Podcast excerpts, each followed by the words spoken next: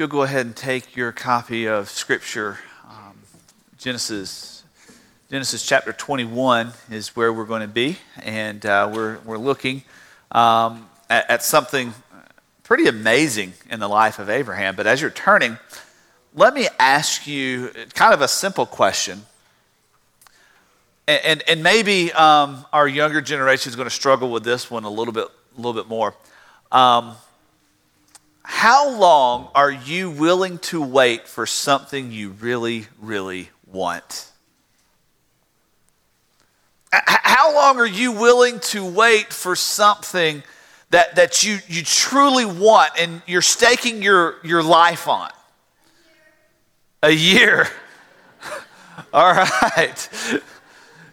I'm not sure where that uh, voice of honesty uh, from where it came, but uh, thank you. Um, I found it. Um, a year, okay. So some would wait a year. Uh, you know, um, a lot of people in my generation um, might wait 10 minutes, right? Um, if you can't get it from a drive-through or a microwave or Amazon, you're pretty much uh, gonna uh, pitch a fit.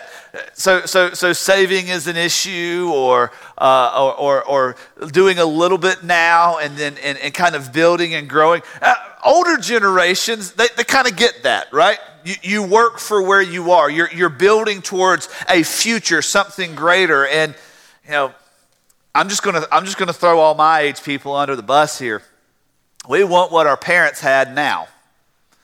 We, we, we don't want to take a step back into a lesser um, quality of life. We want what mom and dad provided for us now. We want to graduate from college or from high school and step into exactly what mom and dad have had. And, and so, uh, the last few years that we lived in South Carolina, we were about 20 minutes from Clemson University. And, and it was, it was kind of cool to be around there and see the community develop and the community grow.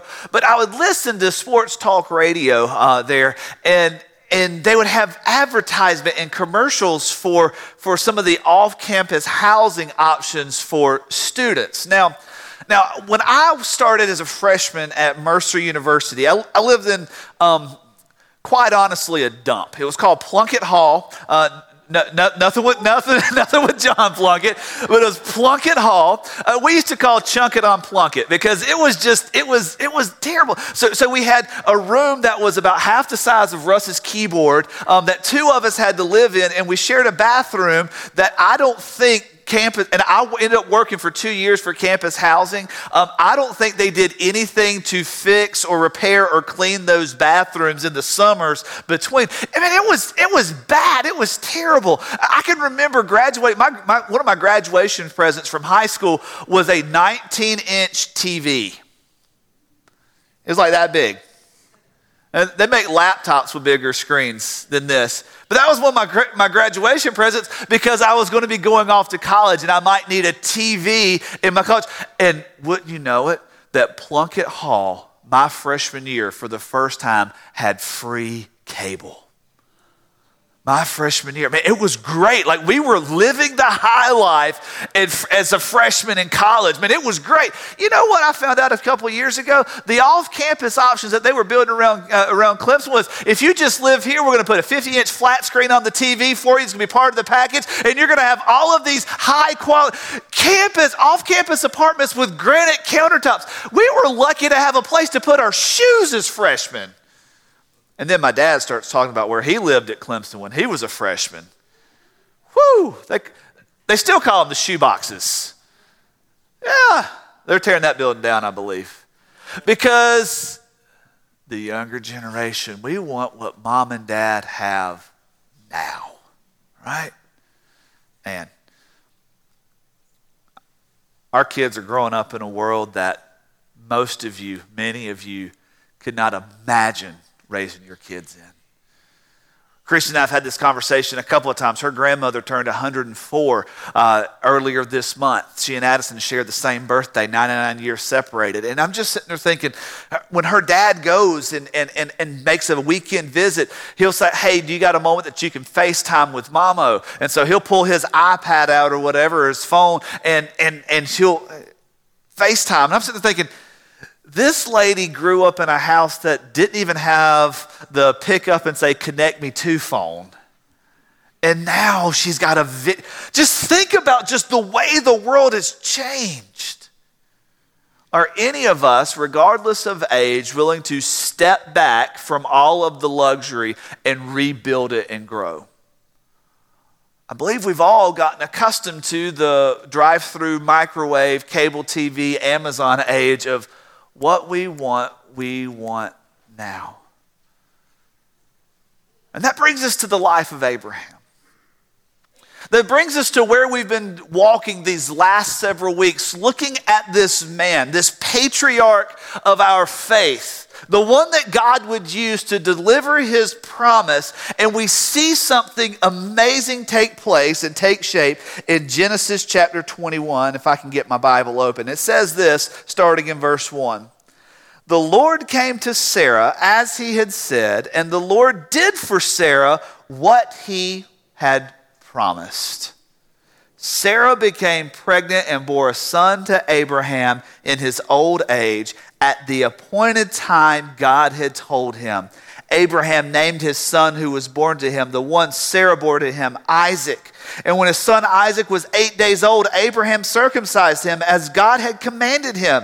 And Abraham was 100 years old when his son Isaac was born to him. Let's pray together. Father, right now we are waiting. There are a lot of things that, that we're waiting for. We've got individual waits that are taking place, waiting for uh, that, that, that job, waiting for that phone call, waiting for that, that man or that woman to enter into our life, waiting on that, that next step.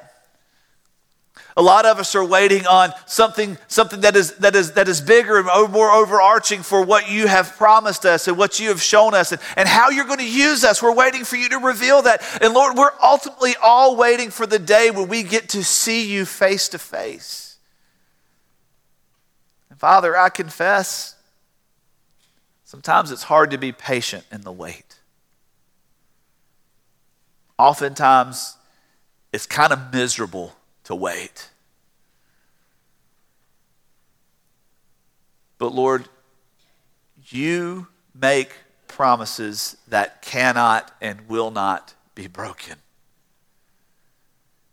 You have shown us something beautiful about who you are as a God that fulfills his promises. So, Father, I ask that we would not ask you to adjust, but that we would adjust ourselves to you by the grace you have given us in Christ Jesus.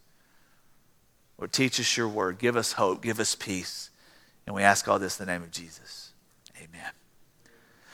So, we get in this passage of scripture, and and we see it happen. We've been talking about this. We've been building towards this for several weeks now that God has promised this man a family. And so we've got four, four movements, uh, four developments within this passage. We're going to cover the entire chapter this morning. We've got four developments and, a, and three connection points that we're going to make uh, to our heart, to our lives this morning. And so we see in our passage of scripture very clearly that God delivers his promise of a son to Abraham and to Sarah. God delivers his promise. All right, be honest with me. When you order something on Amazon or somewhere else, Walmart, do you watch the tracking information? Yeah. You, you, you, know that they're shipping you something. And so we've got, you know, either on our, on our phones or on our computers, we've got that nice little button we can click says track package. And when you click the track package button, what you're able to do is you're able to kind of see when the estimated date of delivery would be. And you're able to kind of watch and know that this is about to take place. And then sometimes you can click the other button on there that says see all updates. And you can see everywhere your package has been. You know that it had an origination scan in San Diego, California. And it went from there to Tucson, Arizona. And from Tucson, Arizona, it left a uh, UPS uh, uh, sort facility in Dallas, Texas. And from Dallas it went to, to Smyrna, and from Smyrna it went to Peachtree City, and from Peachtree City it went to the local post office, and from the local post office it might have gotten to you. You, you can see all that and you can wait. Now, now imagine if you don't have the opportunity, the ability to track your package, you just gotta say, Well, I ordered it, I hope it gets here. Some of you probably still live in that world, right? Now think about Abraham and Isaac, uh, Abraham and Sarah. They've been waiting on this delivery for years, literally years. It wasn't just like the, oh, I'm having a baby. that's one of the cool things. Uh, all the technology that's involved with childbirth and everything. And you get to go, you find out that, that, that the, the woman finds out she's pregnant, and husband and wife jump, well, yeah, we're going to have a baby. Or they go, oh, what are we going to that baby. Oh my goodness. It's all the panic systems. You go to the doctor and they put you on the vitamins and all these things. And you got to have uh, this done by, by, by 20 weeks and this done by 28 weeks. And in the 31st week, you got to have this. And, and you get to go. They show you these little pictures and it looks like a little blob of lasagna, but it's there and you know it's yours. And sometimes you can see the outline of it and you're like, oh, this is great. And you can sit there and you can watch the, watch the stomach move and everything. Is that good grief, that baby's tight in there and just kind of kicking, like, let me out of here, and all this. And then the labor takes place, and you're expecting it. Man, that's great because, man, you were planning on this.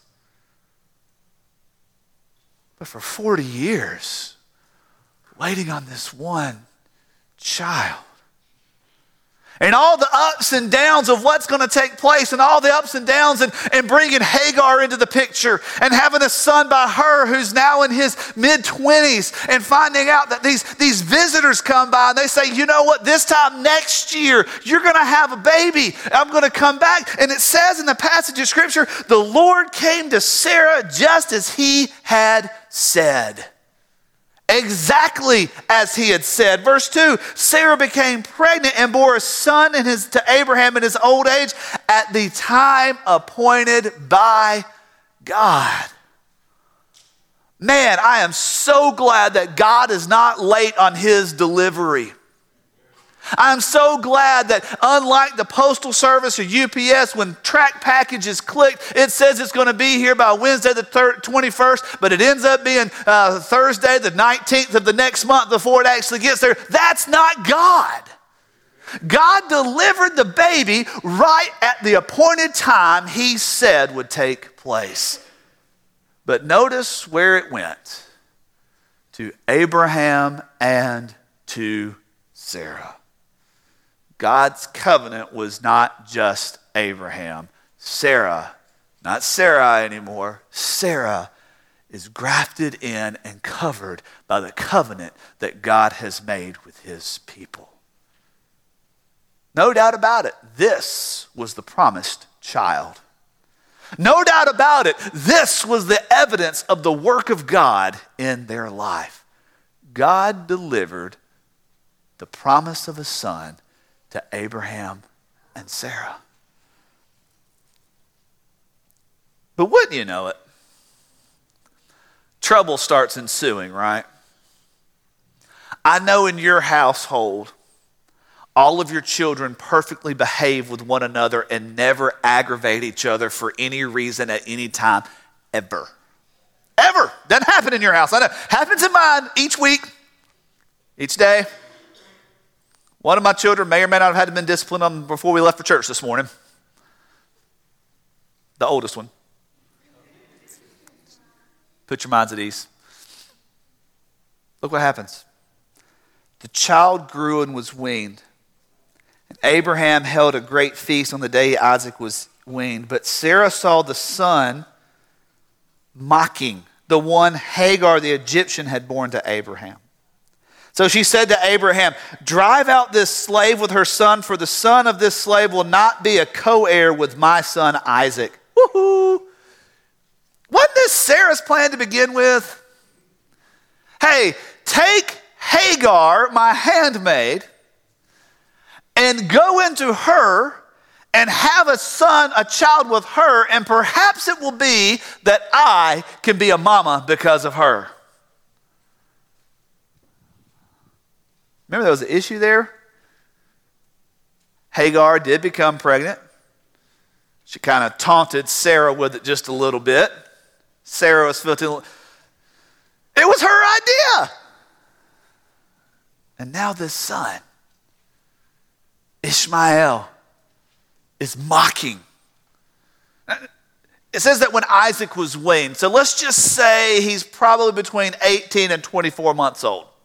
This wasn't like the day after he was born. This is a little bit later.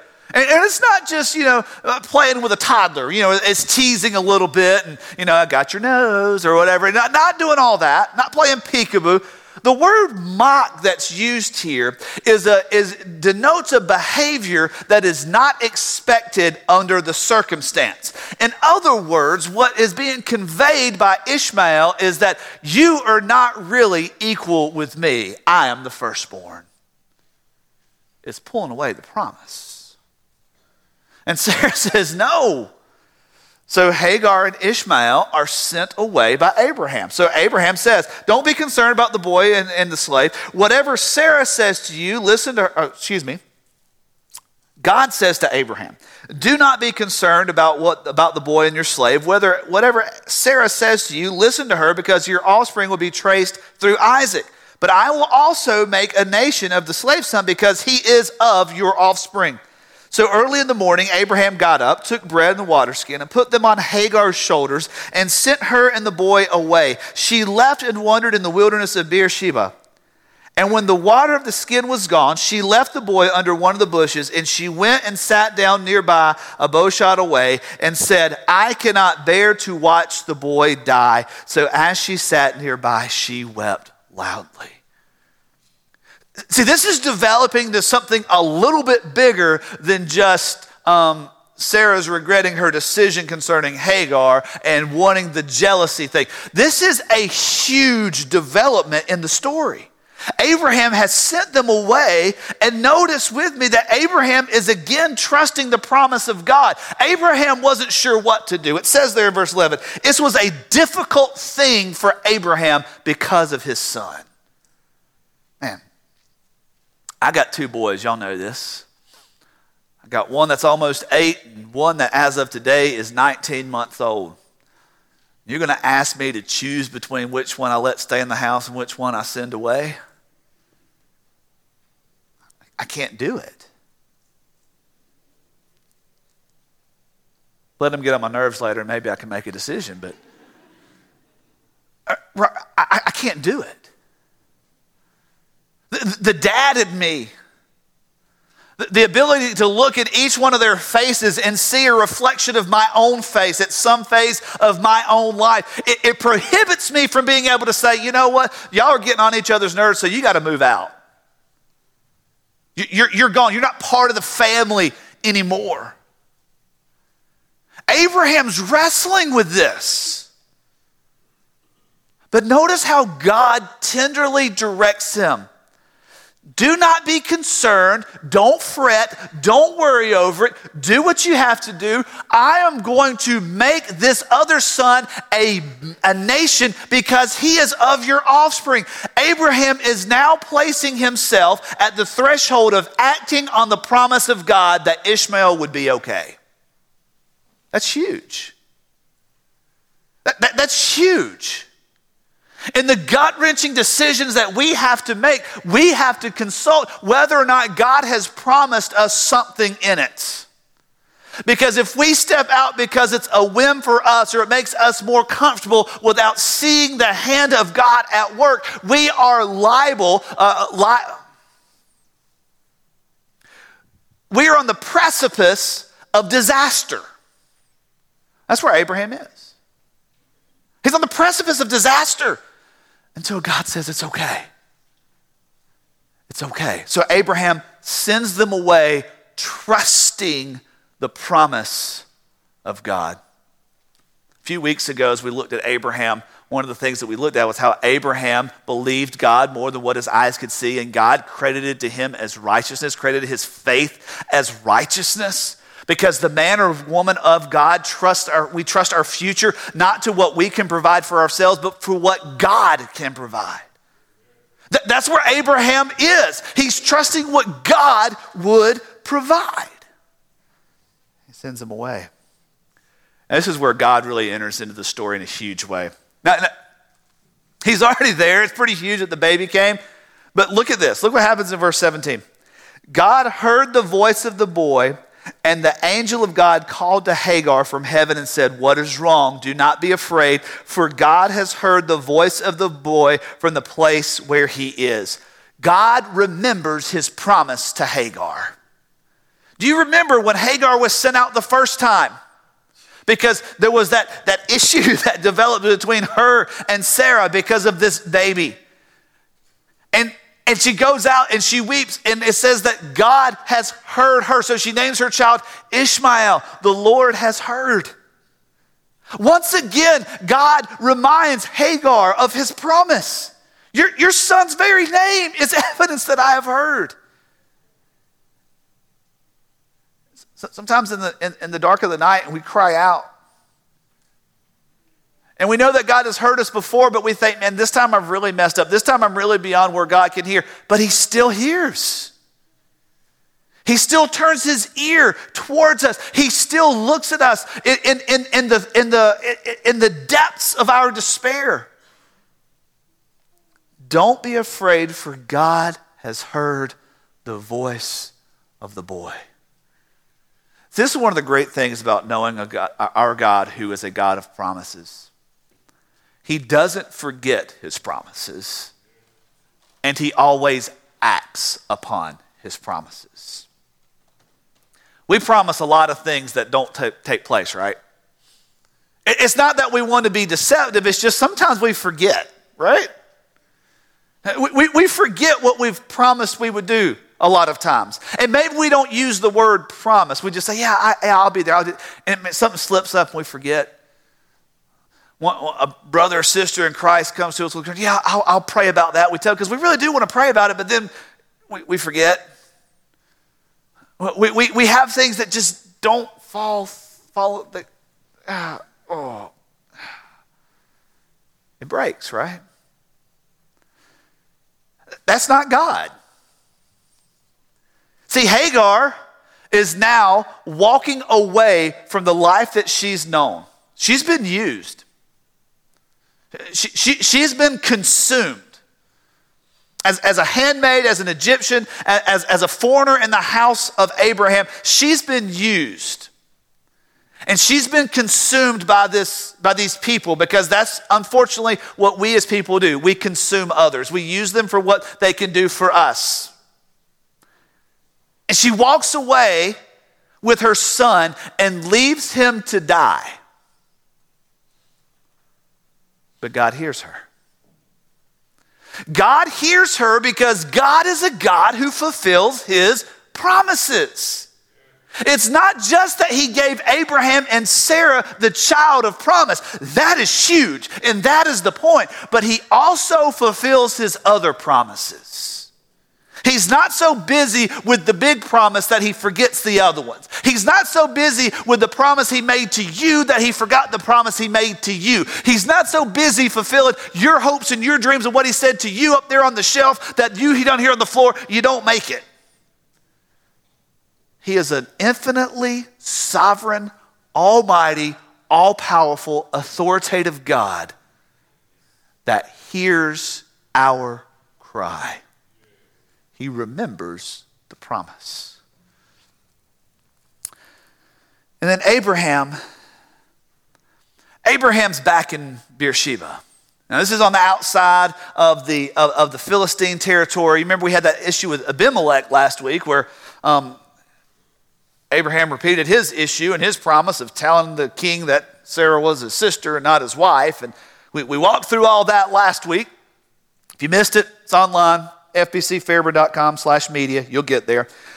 But now he's back with Abimelech.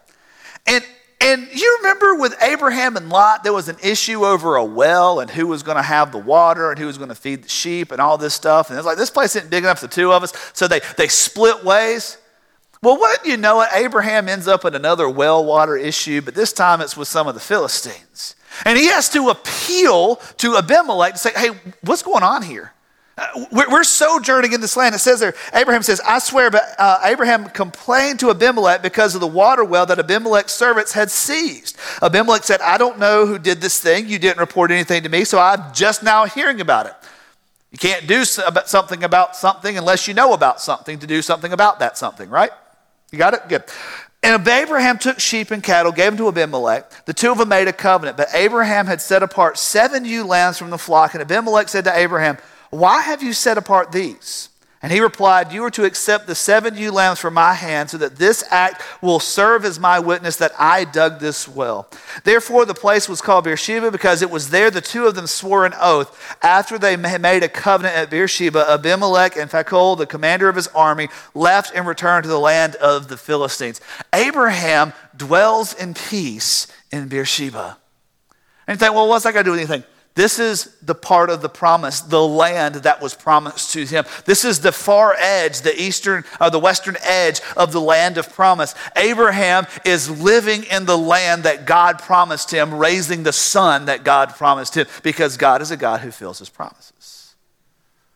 So, what's the point? What do we do with all this? Because God's promises are always fulfilled, a new manner of life is required for his people. Because the promises of God are always fulfilled, a new manner of life is required for his people. Abraham has just sent away a child. Abraham has just made a covenant with a foreign king. Abraham is dwelling in a land that signifies the promise, so his life is now oriented differently because of the promise that God has made to him. And this is huge because what we'd like to do is just adapt Jesus to our life rather than adapting our life to Jesus. We like to kind of cluster Christ in with everything else rather than completely transfer who we are to this manner of life in Christ. It's nowhere more evident than, uh, than, than in India. In India, you know, we, they're, they're, the Hindu, um, in, Indians are Hindus. Uh, and, and the majority of India uh, is populated by people of the Hindu religion. In fact, the ruling class in India wants to rename the country Hindustan. You know, you've got Pakistan and you've got um, a couple of other stands over there. Um, I knew a guy named Stan, but he didn't live there. Um, they want to be Hindustan.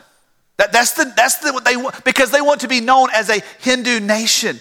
And you hear a lot of great reports of the gospel going forward in, in India. But what a lot of missionaries working with people groups around India have found out is that they have to be extremely careful in how they present Jesus to India. What most people don't realize is that while Hindus have a lot of gods and all these things, there is one in particular that takes on over 330 different manif- 330 million different manifestations.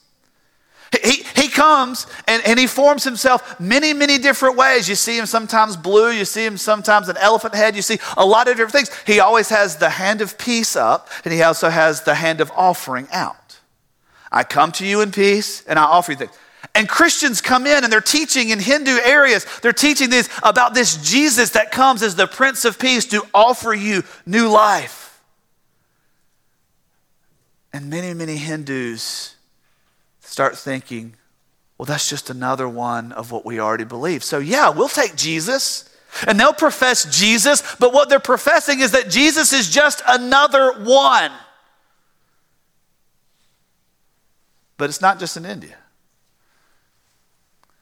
The, the way we approach the cross of Christ and the way we approach the promise of God, if it is not paired with a new manner of life, looks a whole lot like the inclusivism of the world around us. So, church now becomes whatever the most entertaining that day. If there's something there I can get my entertainment fix, well, we're just going to do that and we're going we're to go there instead. If there's a, a, a ball game, a race, if there's this, if there's that, we, what, whatever else. You know, I don't really need the law of God because I've got enough that I've got to keep up with as my identity as a, as a Republican, as a Democrat, as an independent. We try to fix everywhere else and just assimilate Christ into the mix. But because God is a God who fulfilled his promises and always fulfills his promises, it's not just another one in the mix, it demands a new manner of life altogether. And Abraham demonstrates this for us. So let's connect it to our heart in a couple of different ways as we look at this. First, let's see this God's timing is always perfect. God's timing is always perfect. I'm not exactly sure what you're waiting for right now. I, I, don't know the ins and outs of, of what you're hoping 2019 will bring, what you're hoping February will bring in the next four days. For some of you, it will bring another birthday and you'll get to celebrate another year. For some of you, it will be the end of whatever has been plaguing you these last few weeks of February. Fortunately, today it brought us sunshine.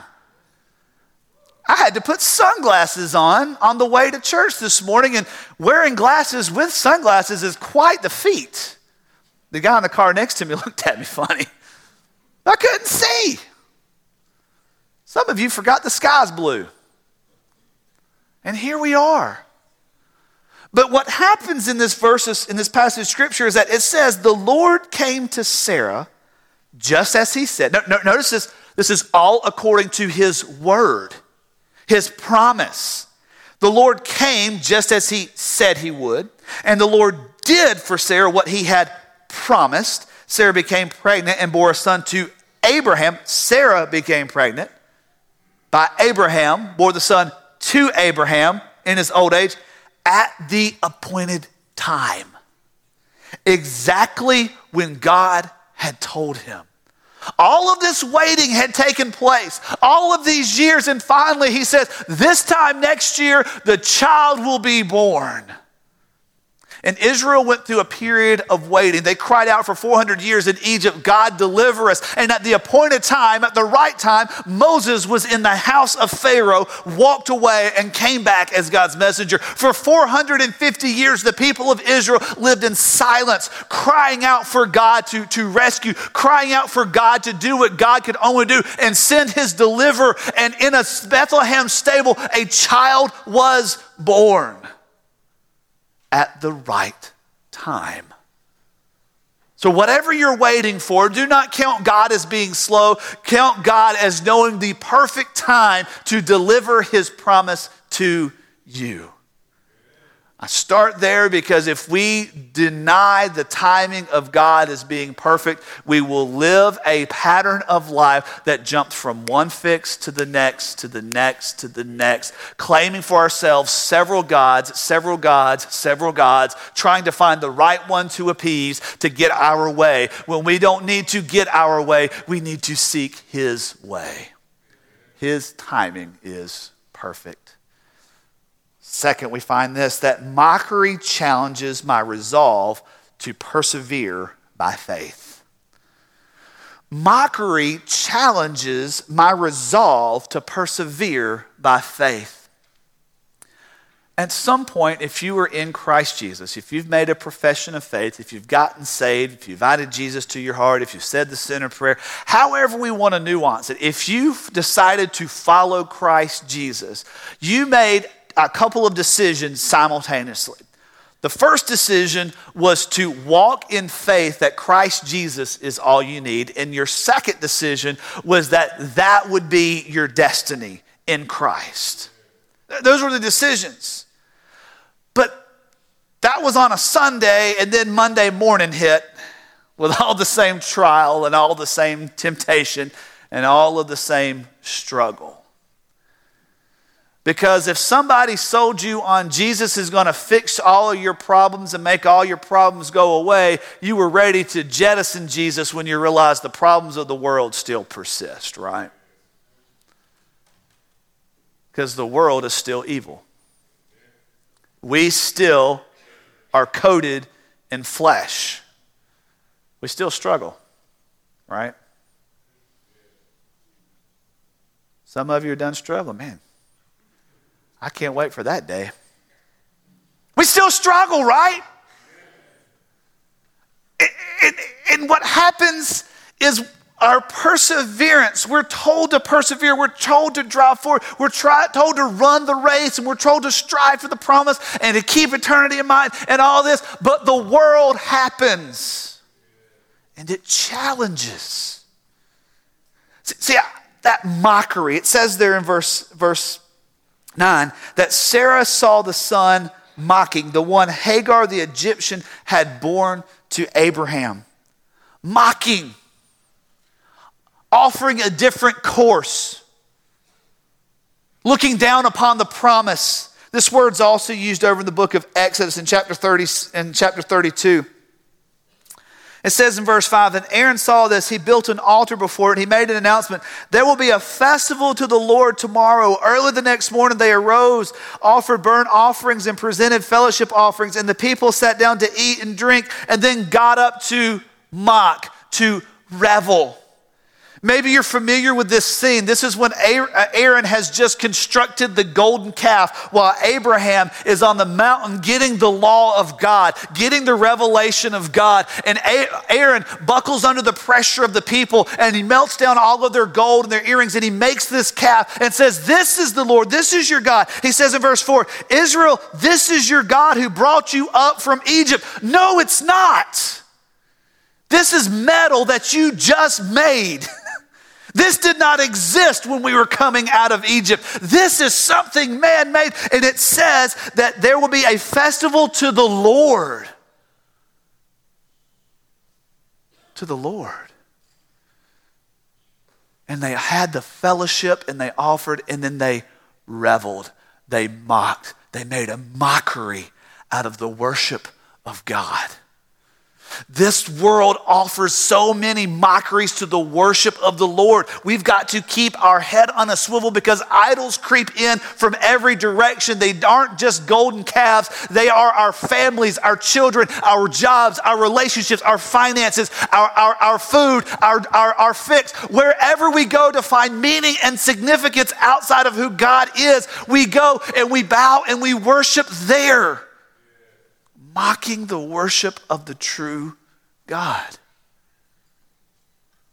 This wasn't just a child laughing at his kid brother. This was a direct assault on the promise that God had made. And this world offers direct assaults on our faith every single day. If you don't believe me, it could be that you're not walking by faith. You're walking by sight in the trust of what the world has already given. And that sidestep is the challenge to persevering in faith. But when we identify this, when we identify the mockery, when we identify what is presenting the challenge, not adversity, there's a difference between the challenge of perseverance and the adversity. Adversity kind of wells up within us and it causes us to move forward with a greater resolve. Adversity might be a little resistance, but it's not a mocking challenge that pulls away. There's a huge difference between the two. When we see the adversity and we have the resolve to persevere by faith, what we find is that our life has become altogether different because of who He is. Because we understand that my destiny is in Christ, and therefore my life is to be lived now in Him.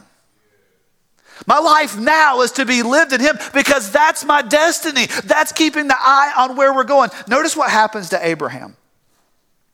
It says that this was a difficult thing to do. What was difficult? Sending away Ishmael and Hagar. And it had nothing to do with the other woman. This, this wasn't a sexual thing. This wasn't, this wasn't a he had feelings for Hagar type thing. It says there, this was difficult for Abraham because of his son. And sometimes putting the old away in order to embrace the new that Christ has offered us is the hardest thing to do. Walking away from patterns of life and behavior that don't represent faith but represent sight are hard. But when we keep it in light and keep it in terms of where we are going and who has authored this life that we are now living, we start seeing it flip side. And we can look as Abraham looked with the promise of God. God is not like, well, this is hard for you and I don't care, just do it because I said so. Notice he comes and God, as a nurturing father, as a loving God, comes and wraps his arm around Abraham and says, You have trusted me this far. You have the land, you have the son. Trust me when I say to you that Ishmael will be okay. It is okay to put away the former things. It's okay. The entire testimony of our life in Christ is that it is okay to step forward into the unknown of life with Christ because God is carrying.